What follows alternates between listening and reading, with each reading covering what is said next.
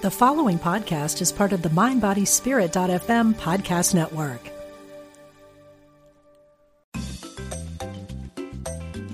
You're listening to Unity Online Radio, the voice of an awakening world.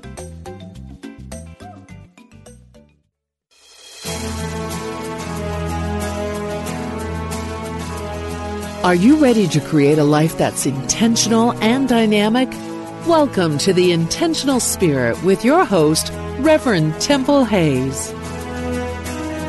Welcome, everyone, and thank you so much for being with us. And I always like to applaud all of you that are either listening at the time we're doing this show or at another time as a download and, and just, you know, really give a shout out to that level of namaste that says, the God within me meets and recognizes the God within you. And I love that statement Mark Nepo says that though what we reach for may be different, what makes us reach is the same. And when we are intentional spirits, we are we are always taking steps forward to the betterment of our lives, uh, to the betterment of a meaningful life. So, how apropos that today we have the author. His book is written now in many languages. It has sold so many copies, and the title is Toward a Meaningful Life. We have with us today Rabbi Simon Jacobson. Welcome, Rabbi Simon. I'm so glad you're here. Thank you so much for having me. It's a pleasure to be here with you. Oh, absolutely. I've really been looking forward to our to our conversation. And where do you reside? Where do you live? Well, my soul lives uh, everywhere, transcends time and space, but my body uh, presently is in Brooklyn, New York. You've heard of Oh, this uh, little yes. town? Oh, yes, Brooklyn, New York, where they have the famous Brooklyn bread. Correct. Correct. Absolutely. I love that that you said your soul lives everywhere. Isn't that isn't that the truth? Well, tell us about your path. You know, I, I think people learn so much from storytelling and did you always know your path, how you wanted it to be or No, I did not. Um, I grew up in a very Orthodox and Hasidic Jewish home. My parents, both Russian born, came over to the United States after World War II. So I grew up in a very uh, intense Jewish education, but a lot of it was uh, somewhat didactic and dogmatic. You know, they tell you what the rules are. I didn't always feel the soul. I mean, I loved the people around me. I had great influence as parents, educators. I was never abused by the system. I think, you know, full disclosure, so I wasn't hurt. But I didn't uh, till my teenage years, and I'm uh, like a skeptic, an explorer. I didn't hear the music. Let's put it that way. It's when I began to appreciate the spirituality of it, the deeper spiritual forces that are unleashed through our actions and through our good deeds and and the virtue then that's when it resonated with me, and I can say that's when I found my path, where I really said, you know what, this is for me. I'm ready. Uh, I want to be part of this revolution, to bring some spiritual light to the world and uh, be part of the solution instead of part of the problem. You know, long story short, but I went through, as all of us do, through your my teenage years, the ups and downs, the questioning. Again, I was surrounded by very fine people, which was a big help to me. My parents, my father was a journalist, so though he grew up in a very orthodox home, but it was also very open-minded. You know, ideas, skepticism. There was no fear of uh, of challenging uh, thoughts. It wasn't like mind control, which unfortunately many people do experience in very religious environments. So this all served me well and allowed my spirit to uh, to soar, if you wish, and uh, to spread my wings. And as I uh, took 17, 18, 19 years old, I really immersed myself in the spiritual teachings, and uh, ever since, I've never looked back. It's literally like music. I'm not exaggerating, Temple. It's really, you know, when once the, you hear the music, you can't ignore its uh, resonating uh, effect on you, like sensing deeper truths and higher truths. So ever since, I've been, uh, I see, I see myself as some, somewhat of a bridge between the spiritual and the secular. Mm. That's uh, long. I love yeah, that. That's in brief. Yeah.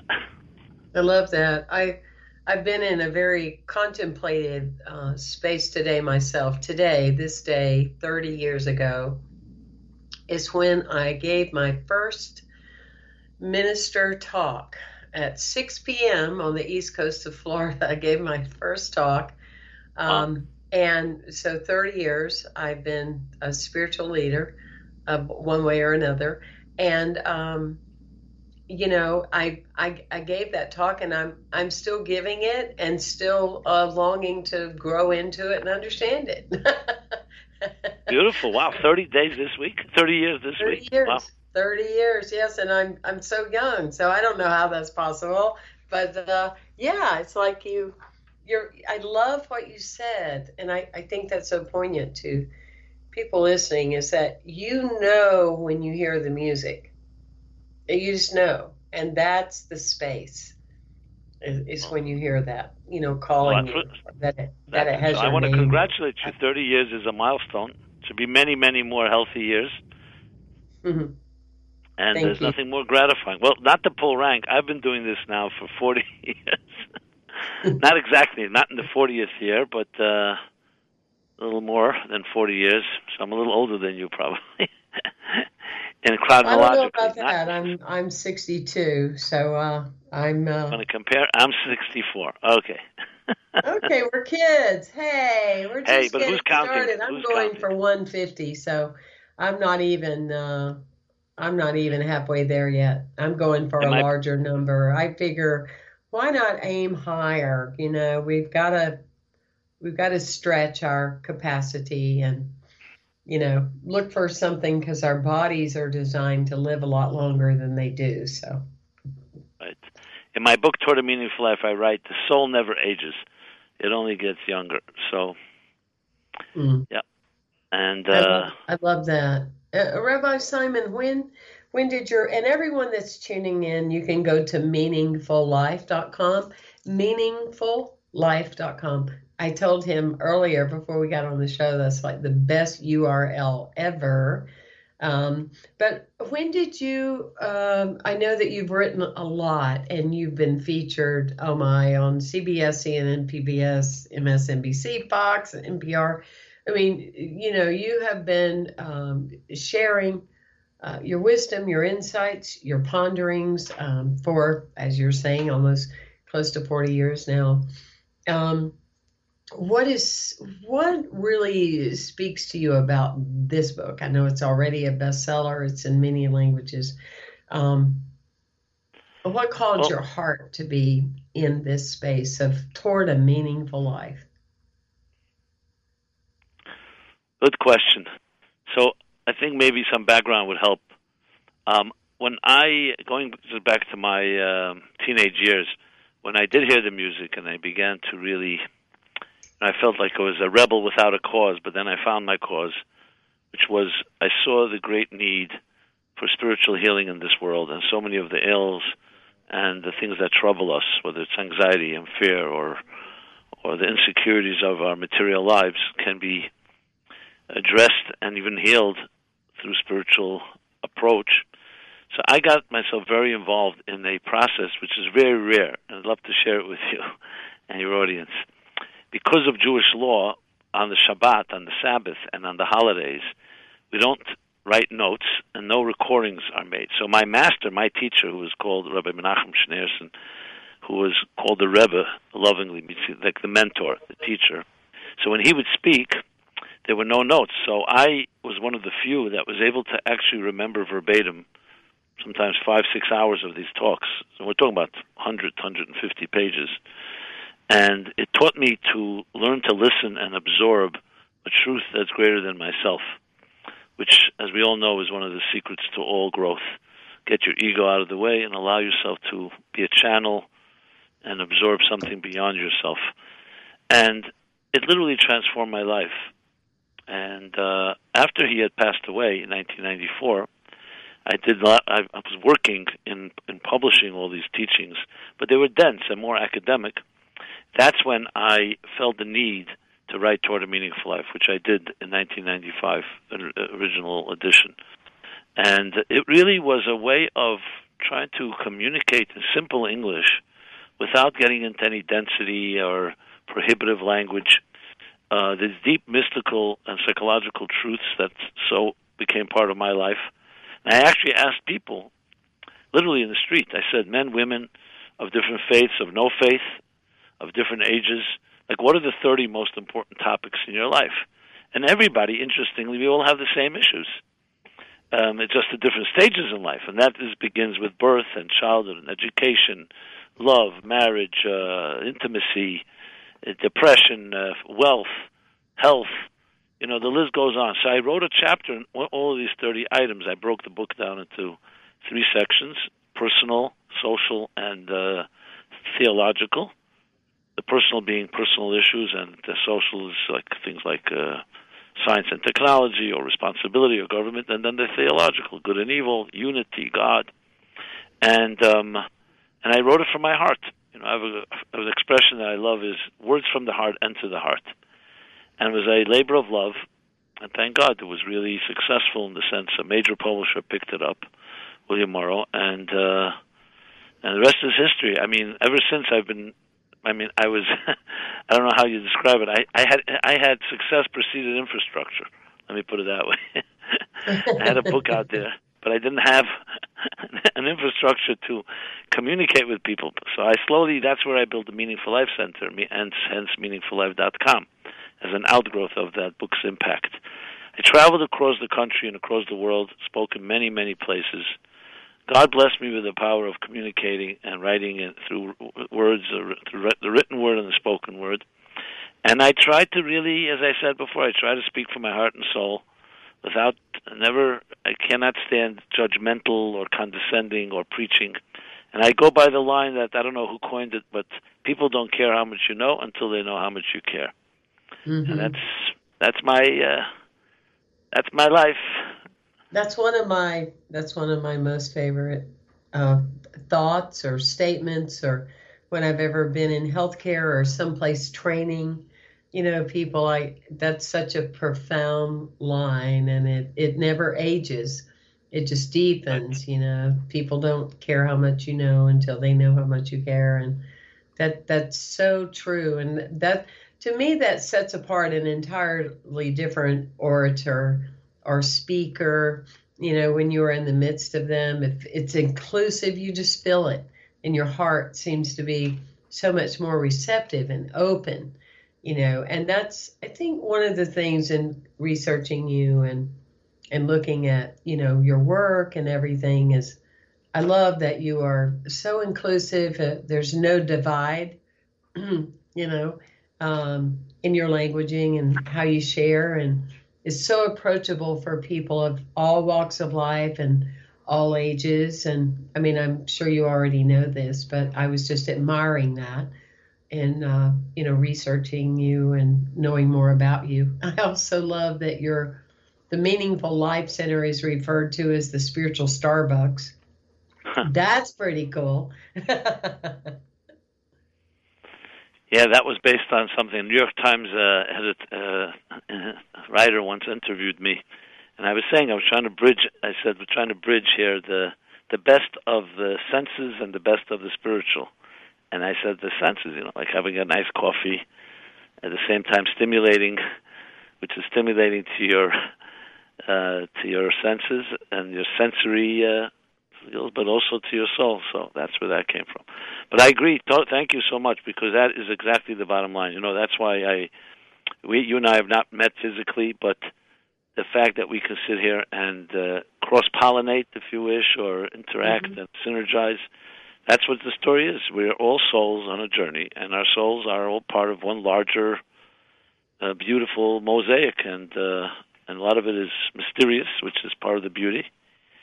And I, to me, it's like I can't. It's so gratifying when I meet someone I've never seen before, and then we find something in common, and we all have things in common. And that, to me, that's the best way to uh, counter so much of the negativity out there, the negative energy, and uh, and divisiveness is by really understanding. You know, I always say that spirituality unites and materialism divides. So it's our souls that connect us.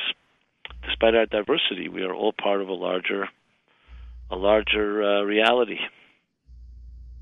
And it, it's so beautiful, you know, just to when you um, you know approach another human being as we are today on on open lines. Uh, not only are we in a space of no agenda, no script, but just the heart. We're kind of we're writing it as we go along. One would say.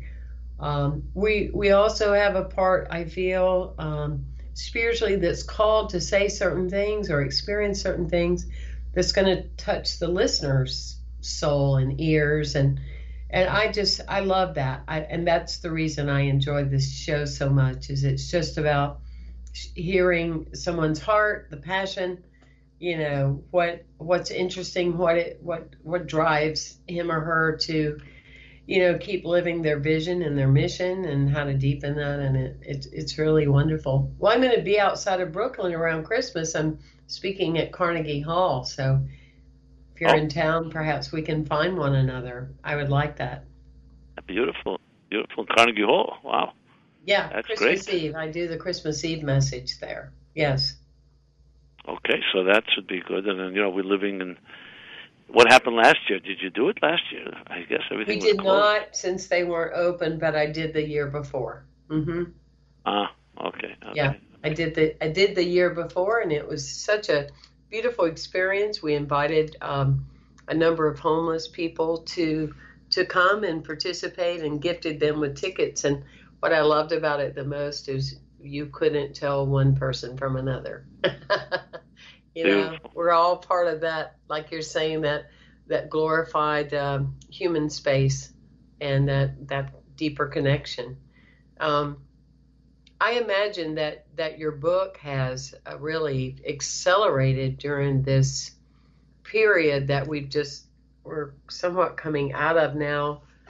I know you were uh, hit so hard with the pandemic in in New York and the sense I get about you is that you're a real um, grounded um, tree, if you will, of just as a metaphorical kind of thing of people really look to you, especially in chaotic times or hard to understand times.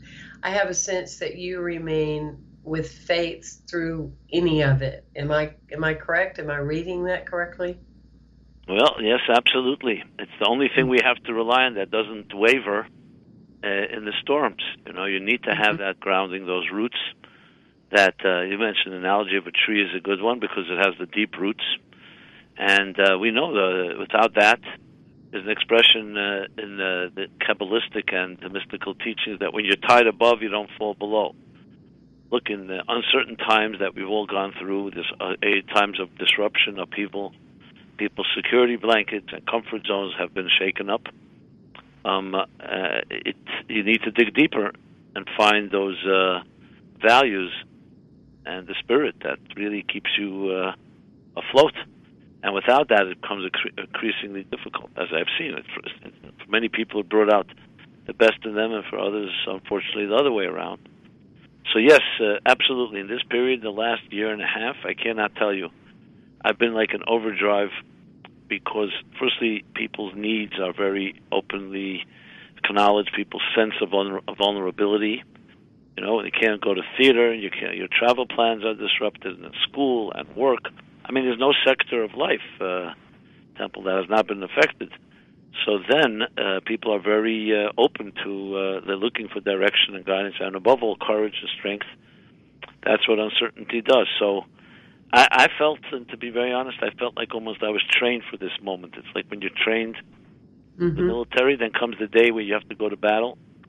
So this was a spiritual battle for souls, and being able to find a deeper fortitude and uh, and uh, direction and guidance. So yes, I was, uh, and still, it's it's it's, it's dramatically affected my work in the the good way.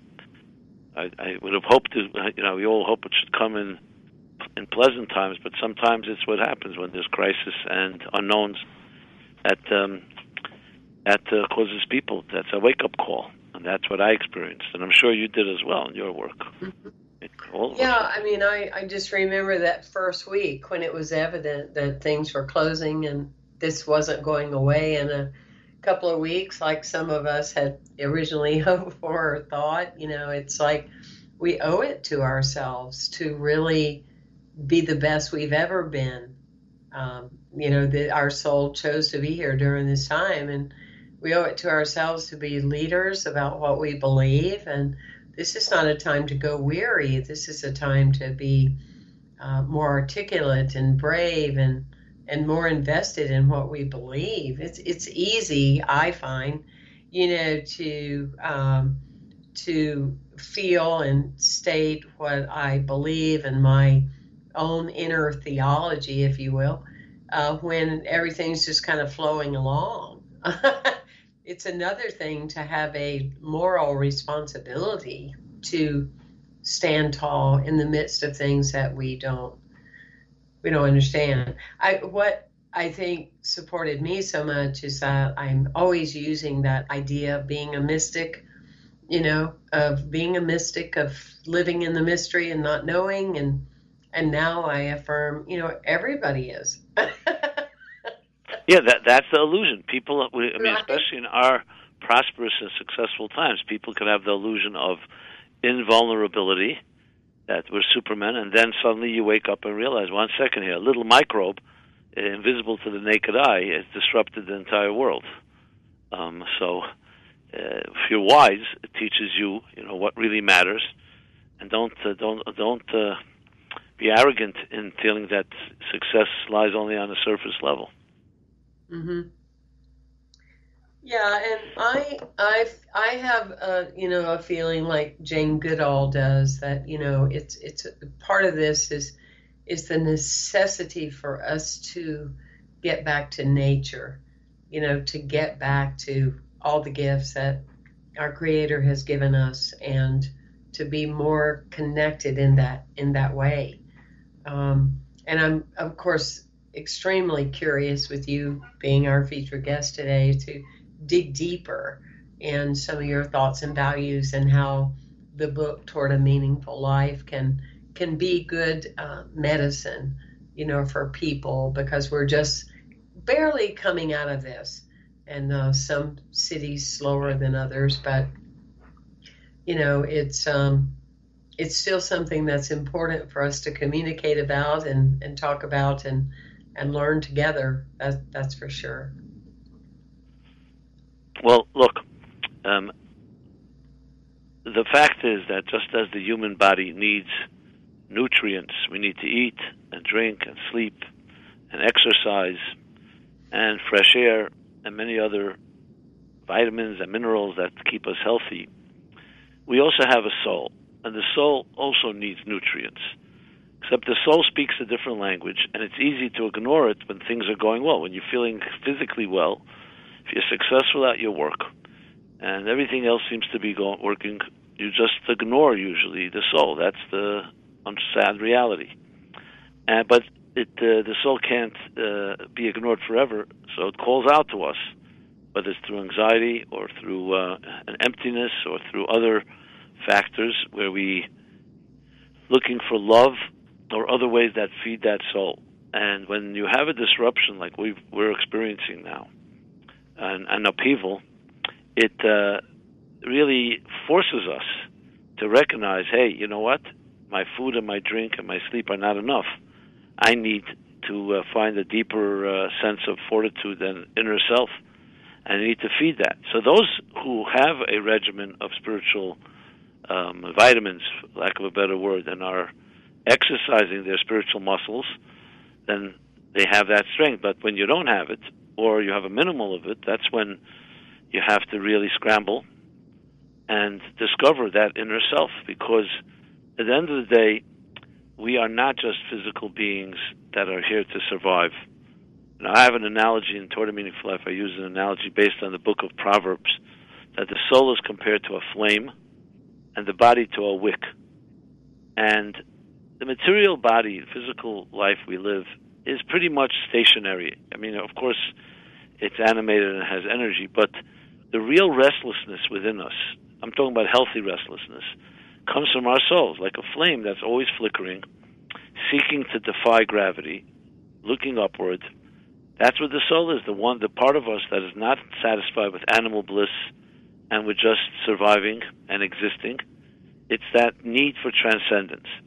And that need can, can be filled through travel, through music, through art, through uh, sexuality, through romance, and or through religion and faith and spiritual uh, experiences. But it need, needs to be fed, and the human being must have transcendence, or else we will not be happy people. So essentially, using the, the, the name, the title of my book, Toward a Meaningful Life, a meaningful life means not just a life, a social life, or a, even a family life, or a material life. It means that you also have higher purpose. Um, uh, another way of putting it is just like a business cannot function without a mission statement, a human being can't function without a personal calling. What is your mission? What is your calling? I ask people often, Who are you? And they give me their business card. I said, But that's not who you are, that's what you do. right. And, right. And, yeah, and then people sometimes respond in silence, or others will say, I, they'll sigh and they say, What can I do? I've been doing this for so long. Who I am has become a product of what of of what I do, which of course is so sad. Your identity, your inner identity, who you are, should dictate what you do. Not what you do dictates who you are. It's like the ship telling the captain where it should go. And that's essentially the battle between what we'll call between matter and spirit, between materialism and spirituality, that very often we just ignore. But then at times like this, it's a wake up call. Do it's something. a wake up call. Thank you, everyone, for tuning in. We're going to be right back after this short break, and we're list- we're talking to Rabbi Simon Jacobson, and you can go to his website meaningfullife.com. We'll be right back.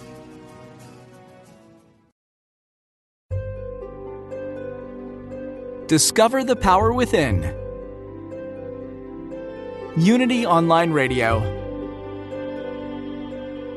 The voice of an awakening world.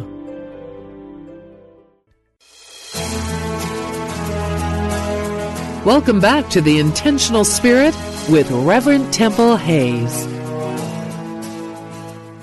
And welcome back, everyone, and thank you so much for being with us. I'm I'm enjoying the value of a meaningful life today myself as I I sit in the energy of Rabbi Simon Jacobson. Uh, you can go to his website. It's meaningfullife.com. He also has the Meaningful Life Center so, a true dedicated uh, individual of, of what matters and, um, you know, so pertinent to the times that we are living in now. You can go to my website, templehayes.com, or go to our community's website, firstunity.org, and find out the various and other things that that that we are doing and that what we are about.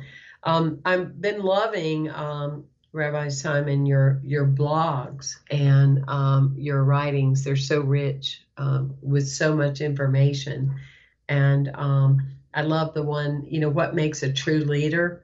I think that's an important conversation and question right now. Whether you are a leader as a parent, or leader as a teacher, or leader as a rabbi, or leader as a spiritual leader, or leader of a radio show like Jeff is. You know, I mean, I think that um, that's a, a, deeper question that we're always asking. You know, what is a what is a true leader, and how do we really exemplify exemplify hope and faith and connection? And I've always loved that statement. I believe it was Toni Morrison that said it to Oprah that she was always aware when she was around kids, she wanted them to see hope and possibility on her face and in her eyes. And I've never forgotten that. Beautiful. That's beautiful. Well, look, we are definitely li- living in a time of leadership crisis, that's for sure. Mm-hmm. Um, uh, I think, especially with the media and, and technology, which of course is neutral, but it could amplify what they used to say junk in, junk out about mm-hmm. technology. It's neutral. But when you have a, a climate that is so polarized and so entertainment based, uh, commercial based, unfortunately, uh, people are pandering, and leadership today is really uh, about power. What do they say? The, the love for power, not the power of love. and power and control and influence. And people have become very cynical and skeptical, especially in the last few years. Where true leadership, which was always spiritual leadership, when you look at the, the quintessential leader of the Bible, Moses. So, how is he described? The humblest man that ever walked on earth. Interesting. Would anyone use that description for a leader today? The humblest man or woman exactly. walking on earth. the description would be the leader is usually the guy with the most, the guy that is most strategic, well connected, wealthy, maneuvering, maybe the most corrupt, the one that loves uh, power more than anyone else. That sense of humility that you're here to serve uh, others and you're not here to serve yourself. The idea that you're here to help people become better human beings, which is the true nature of a leader. In other words, the selflessness of the leader, not the self of the leader, is really sorely lacking. And I think you could see it even in the last uh, in our last pandemic crisis that's still going on. You know, at best, as one person told it to me, at best you have good administrators, firefighters, but the vision, direction, hope, even. I mean, it's not something you really hear. It's a lot of infighting, a lot of politics. As again, the media amplifies it. You know, I, I I know people in the media. I say to them, I say, why don't you have on your program someone that's giving hope to people, and it doesn't have to be religious or spiritual, anything. Instead of mm-hmm. like, you know, it's all so much about the nitpicking and the and the infighting about the, the vaccine. Yes, no. People's spirits are not being fed, and it's a lack. So the vacuum is, very deep, and I think that's what makes uh, our work so much more important. And I'm not saying it in any, you know, I'm saying in a humble way, exactly that. We're here to help and serve, and um, as you, you you bring up children, to me, children are the are the perfect human being. You know, they say in technology, a iPhone or an Android uh, nine is better than an Android nine uh, or an iPhone eight. But I think with human beings, 1.0 is better than 1.1. right, oh. right, exactly. Because the child is the, the child is the freshly fallen snow, straight from the hands of God, that has not been in any way polluted or tainted or corrupted by this world. And if we, you know, I look at children all the time. I'm, I have my own children, I have grandchildren. I look at them, I look at them as like this is the better version of me. They don't have duplicity they're seamless. They they don't know learn how to lie until they hear that from adults. There's something so beautiful and tender and yes, vulnerable, and they need to be protected because we live in a very hostile and dark world. But children are like our greatest gift. And I always feel that how we treat our children and how we look at them is really the barometer of a society it's not our standard of living and how much money we make and the GDP and the, the and health insurance and life expectancy, but it's how we treat our children. Uh, the prophet says that the hearts of the parents will return through their children. So to, you bring up child, that's why it's, there's no question to me. Children are the purest reminders of what spirit is about. Look at how children explore. They're not self-conscious. Again, until adults uh, impact them. And we can learn more from our children, I believe, than uh, they can learn from us, frankly. I, I, totally, I totally sit with that. I, I've always said that in our society, it's almost like we have it backwards. You know, children are born with the new spiritual medicine that we need. They're born with new ways of viewing and seeing and feeling, and they're not editing where they're coming from or how they're speaking. And we're often so quick to just giving them the data that we already know. And when we train children with the data we already know, we're living in what we already have. Versus if we would draw more from them, exactly. then we are more evolving. We are more in an evolutionary uh, place. But and they offer so many blessings. I, I my little five year old goddaughter, oh my gosh, I just, I'm always fascinated. Like, what's she going to come up with today? You know, and she'll look at me and go, well, you know, your spirit animal is blah, blah, blah, blah, blah. And I'm going, how does she know that? You know, where does she get that? It's just, right. it's such a blessing. It's such a blessing when we seek to not make them like us, but we allow them to make us better because of who they are. There's a big distinction there for sure. Well, you use the word data. I would also add our prejudices and our biases and our uh, Mhm. discri- that Oh, also yeah. becomes something. Children are one analogy that I really like is children are like like um, besides freshly fallen snow, like warm wax. Everything Mm. they see and hear and experience is going to be etched into their psyches, and as their personalities harden into adults, it will remain there forever. I mean, you can always dislodge it, but it's not. It's more, it's more difficult. I think it was Frederick Douglass that said that it's infinitely easier to bring up a healthy child than to fix a broken adult. The problem Hmm. is that the broken adults are in control of those children. hmm to put it, I didn't mean to come out. It came across, I think, harsher than I wanted. Uh-uh, I didn't think it was harsh. I think we need. I think we need you to be more harsh.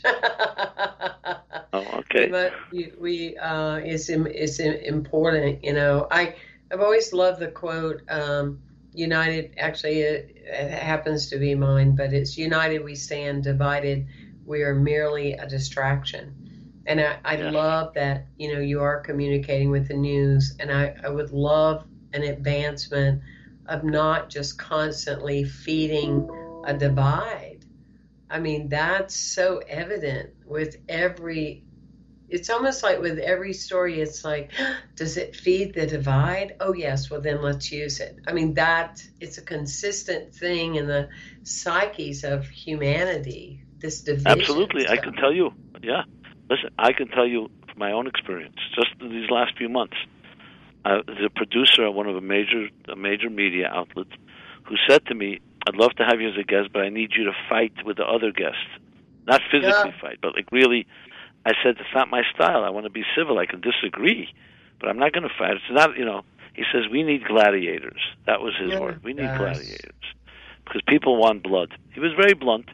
I said, well, I mean, don't you think that people would also appreciate a civil disagreement instead of blood? Well, it's a sad reality, but the good news is that there are many of us, and I believe on a grassroots level, really, um, I see it from my work that they resonate with a deeper message. And the bottom line is, I mean, I always quote uh, Oliver Wendell Holmes' classic, very sad, tragic poem called "The Voiceless." where he begins, Alas, to those that die with their song still inside them. Alas, imagine those that die with their song. We all have a unique song within us, and it's the greatest tragedy if you cannot sing it or you don't have the courage to sing it. I remember uh, my my son when he was a little child. He came home from school. He was very excited, and I said, "What? What? Why are you so excited?" So he said, "I heard something really nice today." And I said, "What is it?" He said, "You were born an original. Don't become a copy." Okay. now, now it's years later. He has his own children. So recently, I said to him, uh, "So what happened with you? Did you become an original or a copy?" So he, he was he, no pun intended, Temple, but his he happens to be a copywriter. Oh my gosh. so he's How- good. He's good with words. He's a wordsmith. Yeah. So he, so I said, so what happened with you? So he says, I'm an original copy. Okay, whatever that means. It's the beauty that that each of you, each of us carries within us. That beautiful original song that you have, that is, that's yours, has so often it's uh, essentially completely overwhelmed and suffocated from us by the pressures of parents and educators and society. And we don't sing our song, we're singing someone else's song. And even that we're not doing well. So it's so vital to be able to find yourself and find that voice. And I feel, I mean, there's nothing more gratifying when you help people get to that place. Michelangelo said that when they asked him, How do you sculpt those beautiful angels in the marble? He said, I see the angels trapped in the marble, and I carved and carved and set them free. I find that to be, that's so beautiful.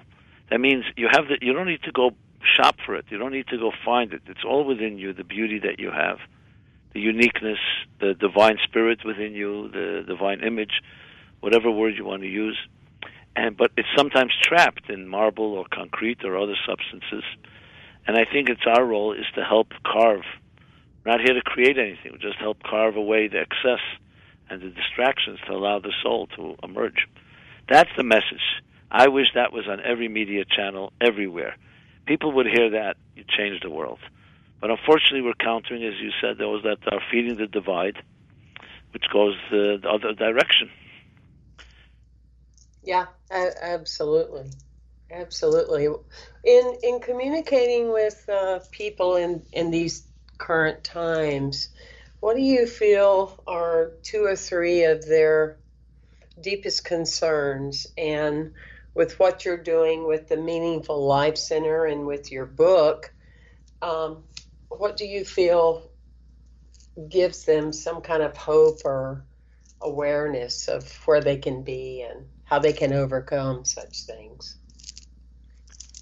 Yeah, I think uh, if I were to spell out a few of them, I think uncertainty is a very big one today. The pandemic has uh, exposed the the uncertainty of our times and our future. People realizing we know very little. We all thought we had control, and we realize we're not in control. So I think there's almost a psychological weakness, a collective one that has settled in that people maybe don't speak about so much, but I, I feel a sense of tentativeness that will probably remain uh, for a while. It not doesn't go away quickly. So, how do you counter uncertainty? Is by looking at the things that you're certain about. I always, when I speak or I teach, I always ask people. I say, "Tell me three things you're absolutely certain about, that you will fight for, that you really believe in." And I remember one woman raising her hand once and said, "You know what? That's a great question. I haven't thought about that since I was a child." You know, we don't think about it because when your things are going well, okay, I'm going to a restaurant tonight. I have a party to go to, going to a baseball game, and the things that we're certain about is it is it the love in your life? Is it your marriage and your family? Is it your values? You know, and you suddenly realize that almost everything that is materialistic, you're not certain about doesn't provide true security. I mean, it comes and goes. Um, and uh, so, what I try to do, and our, my team at Meaningful Life Center, is try to help people crystallize the things they're certain about, those values, and do something about it. I always like to say, immerse your soul in a spiritual spa. SPA as an acronym of study, prayer, and action. You know, cognitive and emotional and behavioral conditioning every day. Study something spiritual. Pray in your own way. It could be a poem, something that touches your heart, and act. Do a good act. Kindness. Uh, find something new to do. Go take a walk with a, a child that may need uh, special attention. Um, go reach out to the needy. Reach out to a stranger. Reach out even to your family that you may have been estranged from. So, when you do that, your soul begins to come alive, and you are focusing the things that are certain, and that uncertainty that surrounds us becomes less of a factor in our lives. Uh, you know, we spoke about you have to have those anchors. Without the anchors, a ship at sea will be lost, and it will continue to demoralize and debilitate us. So that uncertainty is a big one in my mind of what's going on today. I think also how to deal with disruption people see disruption as very disturbing. You know, I'd rather just I, I want my I want what they say. Let's when are we getting back to normal? And I think it's important because almost all disciplines, maybe all spiritual disciplines, teach that disruption is really a a transition to a new birthing. Every birth will be followed by disruption. The egg will crack before the chick emerges. A mother will go through birth pains before she gives birth to a child creativity will always be preceded by frustration. So, understanding that disruption is not the end of the story, and you have to look at the bird's eye view, the bigger picture that you're on a journey, and your narrative is not over in 2021 or 2020, but that it's going somewhere, and that you are part of a new growth. Open yourself up to new opportunities, broaden your horizons, instead of being stuck in your old in the old in the old patterns and paradigms. Basically, opening yourself up to a paradigm shift. So that's another thing I focus a lot on in my teaching and writings and blogs and podcasts, whatever you call them all, is to, to help people understand that a transition is, I'm sorry, that a disruption is really a transition. The caterpillar is metamorphosizing into a butterfly. And when you see it that way, it first of all it relieves the the pressure of feeling, oh, it's all over, and secondly, it really gives you hope toward a better tomorrow. Those are a few things that come to mind. Obviously, uh, different people are dealing with different issues, but I see this as a tremendous opportunity now for people to revisit their values. What do you stand for? What do you really believe in? What do you really want? What mark do you really want to leave in this universe? And that's it's really powerful. It it's almost like there's um, kind of across the culture that people are a little bit anesthetized from this experience. There's like a a level of fog or you know it's just an awareness i i don't know that i've really spoken it out loud but it just feels like um, what you're saying and the tools and the practices that you're giving are so powerful like do something entirely different than what you're used to doing. May play a part in that kind of awakening you know um, to to not to like you say to get back to normal. I always laugh and say that's the cycle on the washing machine. That was jerry Fein- seinfeld's statement you know. That's good. Yeah that's um, good.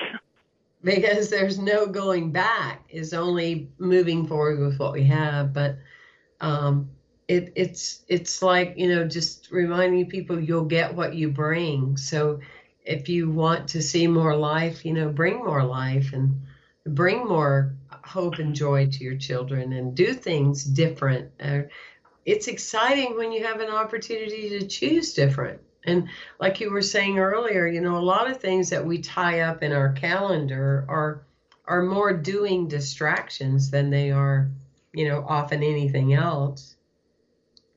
Exactly. And you know, today people have also realized that a lot of things we thought are necessary are really optional. And when you come to realize that, it also frees you somewhat. I mean, we really thought we couldn't live without certain things, and now we realize you could. And that opens up the fact is also that we live in a society because of technology. So many of us live, so many people live vicariously through others. You know, the soap opera characters, the, the sports uh, heroes, uh, Hollywood figures, um, and cellulite uh, characters, as they say, cellulite heroes. And and we, uh, like, if someone say, "Well, well, what are you into?" I'm into sports. Okay, what sports do you play? Well, I watch baseball and football and basketball. So you're watching and you think that you're into sports. Um, what do they say? They say uh, in a baseball stadium you have uh, uh 60,000 people who need to lose weight are watching 18 people who don't need to. You know, so the point is because of living vicariously, it's like almost takes away the responsibility of your own living your own life. And uh, there's a lot of challenges. What should I say? but on the other hand, they're great gifts look, I'm not I'm not the fire and brimstone against technology. I use it all the time because it has the ability to really bring a message to so many people. But you cannot. You need to know who's in control. If your smartphone is controlling you, it's an addiction. Period. And many of us are suffering from many addictions today. Some people call them attachment disorder. You know, you're looking for attachment, love.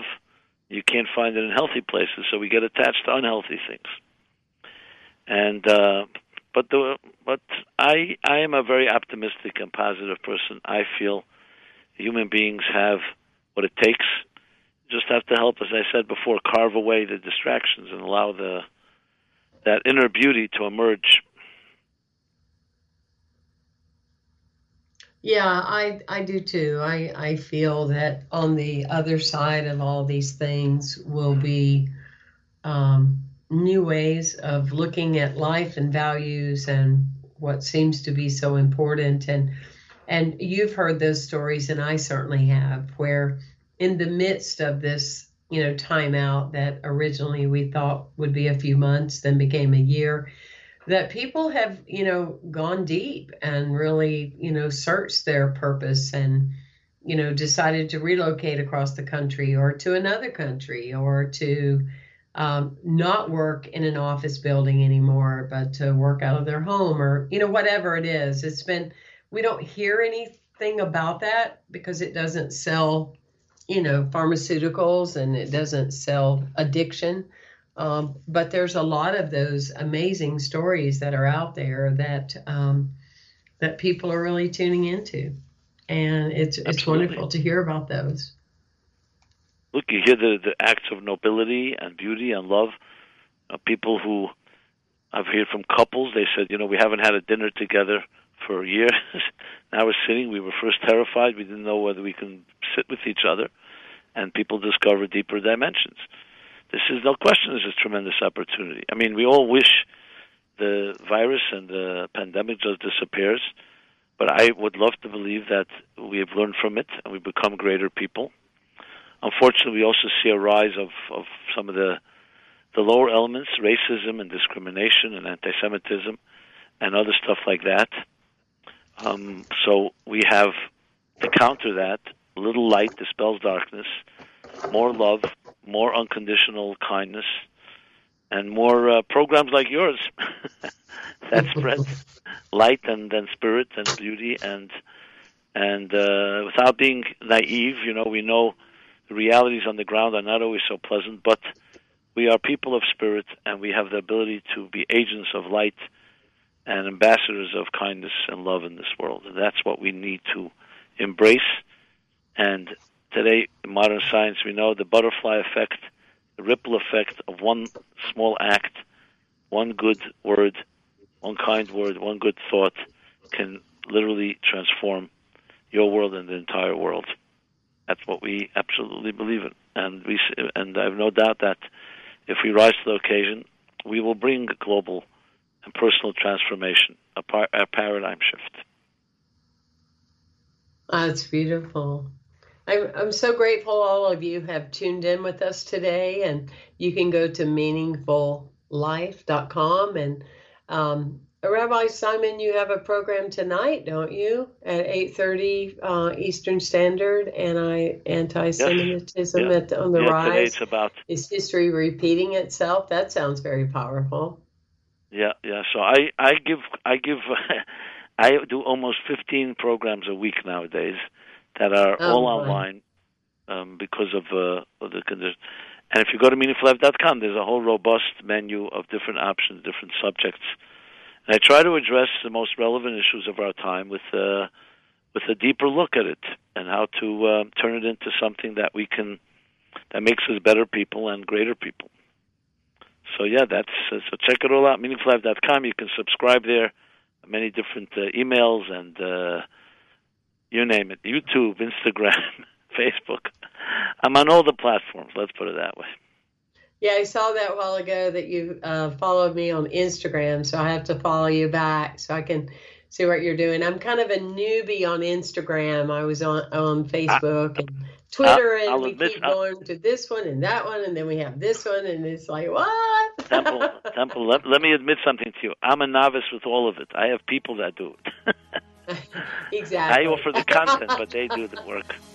Yeah, that makes a difference, doesn't it? Well, it's just been a pleasure in my heart to be with you today and very grateful that you do it. And blessings to you. My blessings to you. God bless you and your great work and all the work of and all the people that you reach. And thank you so much for having me. Thanks for listening. This is Unity Online Radio, the voice of an awakening world.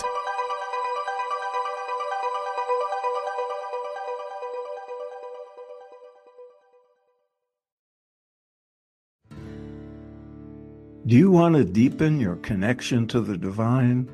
Speed up your progress on the spiritual path? Then tune in to the Spirit Matters podcast.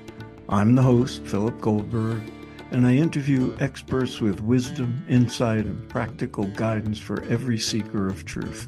Spirit Matters on the MindBodySpirit.fm network. Subscribe wherever you get your podcasts.